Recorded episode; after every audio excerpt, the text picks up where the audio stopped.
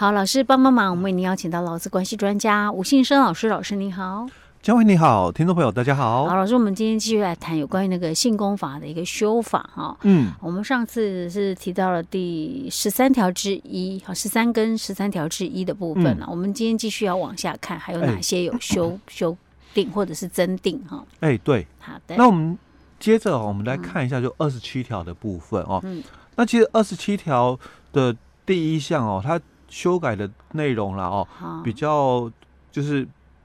比较听清楚一点哦，就是之前是提到就受雇者或求职者哦，因为这个第十二条的一个情形，因为十二条是讲定义嘛，性骚扰的定义哦，是。那受有损害的哦，那你就是由雇主跟行为人哦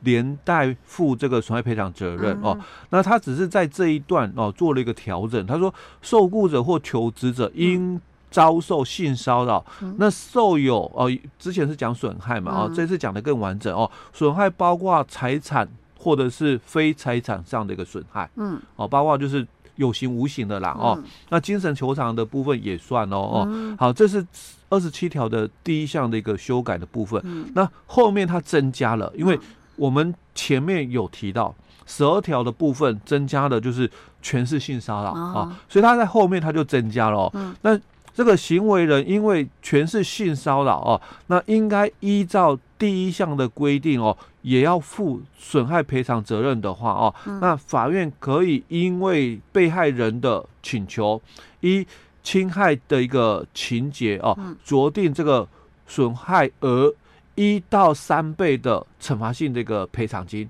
所以这个就提到我们常在之前就一直在谈啊，怎么雇主？好像都没处罚啊，因为整个就是性工法的处罚嘛，嗯、对雇主都完全没有哦哦，所以这次就定了，嗯、哦，就是说这个行为人啊，那我们也讲哦，行为人他讲是最高这个单位嘛，嗯、最高负责人而已。所以说我们之前就是在那个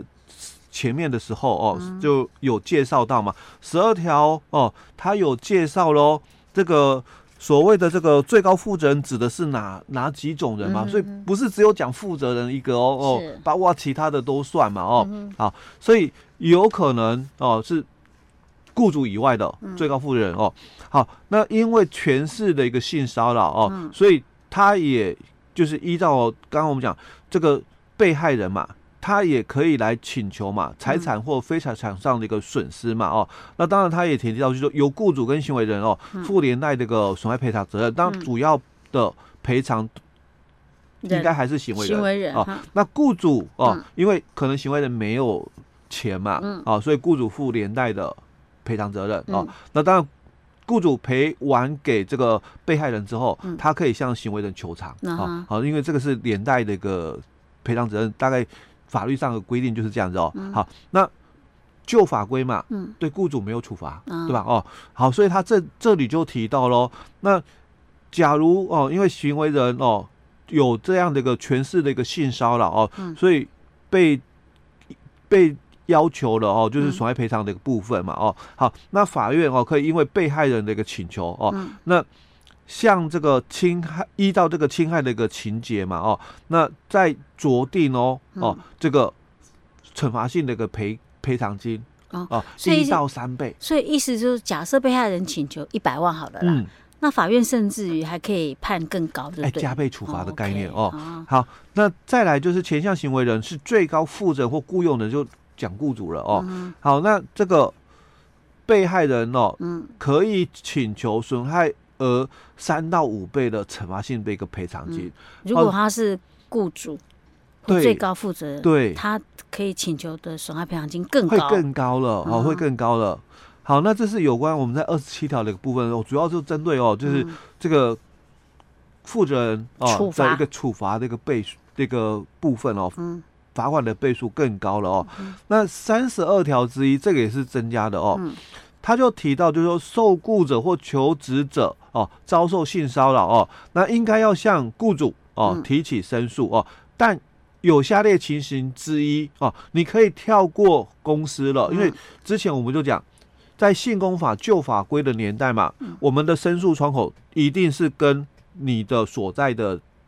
地方嘛，嗯，所以我是在工作场所被性骚扰，我就应该跟这一个公司的这个性骚扰的这个窗口嘛，嗯，哦来做申诉哦，是。好，那但他现在三十二条之一就讲了，有下列情形你可以跳过公司了哦，好，那直接跟这个主管机关哦来提起申诉哦，好，第一个就提到了。被申诉的人就是最高负责或者是雇佣人嘛，嗯、就是就是老板了，嗯、我怎么申诉他、啊？是哦，所以我就跳过公司了，直接跟主管机关申诉哦。嗯、好，那第二个哦，就是雇主没有处理，或者是不服这个被申诉人的雇主哦所谓的一个调查或者是惩戒的一个结果哦，公司不处理，嗯，或者公司有处理，但是说哎这个不是，嗯，好，那我就网上我哦，我就在网上哦、嗯、去申诉了哦。好，那。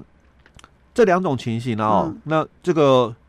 受受害者哦，嗯、他可以就是往往上向那个地方主管机关来提起申诉哦，好，那接着我们来看哦，受雇者或者是求职者依前项的一个但书的一个规定哦，那向地方主管机关提起申诉的一个期限，应按照下列规定的一个期间哦来办理哦，好，它有期限，哎，它有期限哦，哦，所以他说第一个。因为也怕了，你看这次 MeToo 风暴，要多好几年前的都挖出来啊，啊，所以它有一个期限哦。所以说，第一个被申诉人哦，没有具备权势地位哦，那你就应该要在知悉有性骚扰的时候开始两年内啊，那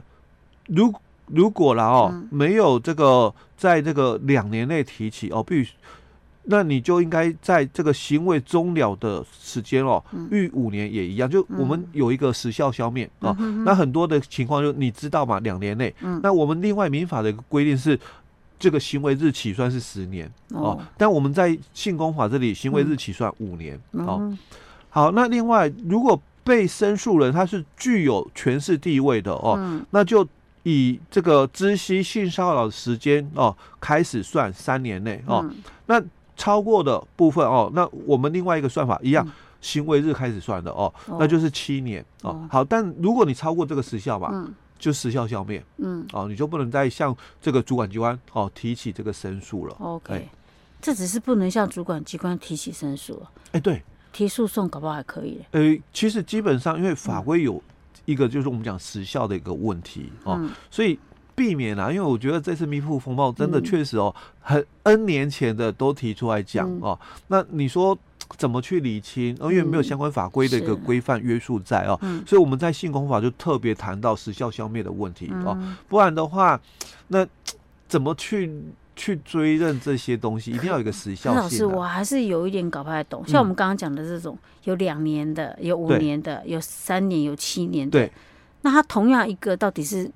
假设我们以第一个来讲好了，被申诉人非具权势地位，自知悉性骚扰时期，逾两年提起不予受理，或者是自该行为终了时逾五年者一样。嗯，那这样到底要算一个一个是讲哦知悉嘛，嗯、所以我当然我被性骚扰了，我被性骚扰，我就是知道了嘛，哎呀、就是行为当下，对对对，应该我不舒服啊，对，那应该就两年内哦要提起哦，那。或者是哦，我们讲说行为终了时起哦，所以性骚扰行为会持续一段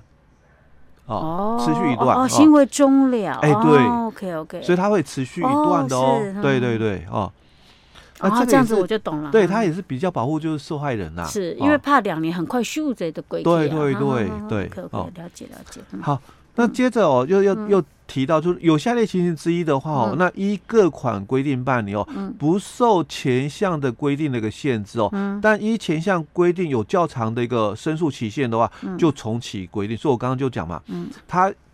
有两个，刚刚教会提到的两个时效，哎，好，那他就提到第一个哦，性骚扰发生的时候，申诉人未成年嗯。哦，那就可以在成年之日起哦三年内。来申诉哦，那第二个被申诉人是最高负责人或雇佣人哦，那所以嘛，我我们也允许嘛，离职之后，哎，我在职，我咋敢讲啊，所以我等离职之后嘛，所以他讲说，在这个离职之日起哦，一年内申诉哦，但自该行为终了时期哦，逾十年就不予受理了哦。那这样子的话，对于我们被害人哦也是有保护哦，因为毕竟嘛，我我还在公司上班，我我怎么敢讲？哦？当然，我就等离职之后我才敢报报这个料嘛哦，才敢讲这个这个事情哦。好，那申诉人哦，依照第一项的一个但书规定哦，向这个地方主管机关提起这个申诉以后哦，可以在这个处分哦。做成前哦，撤销申诉。当然你们私底下和解了啦，哦，当然可以。撤回申诉哦，嗯、但如果你撤回以后哦，嗯、你就不可以再就同一个事件再提起申诉了哦，哦，因为毕竟你会撤回，你们双方可能达成一个共识和解了哦。所以像如果像这种，如果假设达成共识和解的话，一定要等到可能确定你赔偿金拿到了再去撤回。欸、对对对，不要说哎写写了就去撤。哎、欸，对，没错，写了就撤，钱还没入袋，到时候可能又有其他争议啊。哎、欸，对，OK，好，好，嗯。那另外三十二条之二哦，也提到了哦，因为我们有这个之一之二哦，也有之三哦，所以增加很多的这个规范的一个部分哦。好，那之二的部分哦，它最主要的介介绍就是说，地方主管机关哦，为调查前条第一项但书的一个性骚扰申诉的一个案件哦，那可以请专业人士哦，或者是。团体来协助哦，必要的时候也可以请求这个警察机关哦来协助办理哦。嗯、那这个是也是在之前哦实务上的一个处理的一个部分哦。嗯。那常常就是有有有些这个当事人嗯可能不知道哦、嗯、这个申诉管道哦，我我也常看到或听到哦，有些被害人因为性骚扰的部分哦直接去警警察局警察局那边哦去报案了。嗯。可是警察局就说。那你这个是工作场所的，你还跟你公司来申诉，然后他们就行文给公司了。啊，公司就觉得说啊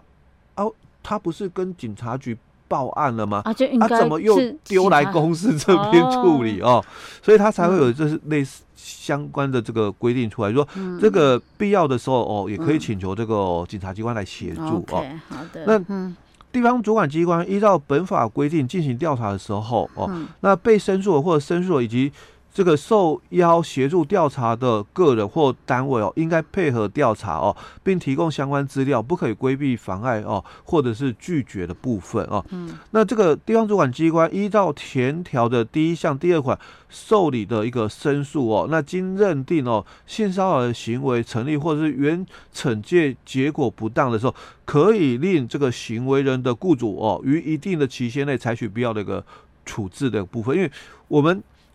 前条都是讲三十二条之一哦，嗯，那其实我们三十二条之一强调了嘛，我我们的这个整个性骚扰的一个部分，原本应该是跟你的事业单位哦来提申诉哦，但有下列情形的话嘛，你可以跟主管机关，一种就是被申诉人是雇主哦，那就讲最高负责人或雇佣人了哦，第二种情形嘛。就是雇主没有积极处理啊，或者是这个被害人不服这个雇主所做的调查或惩戒的结果哦，所以我们刚刚也提到说，这个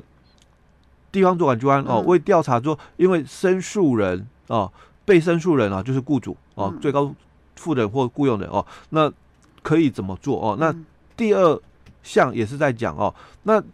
如果哦第三项哦也是在讲说，那如果是雇主哦他这个不受理啊或者这个。被害人不服雇主所做出的一个结果哦，那应该怎么做哦？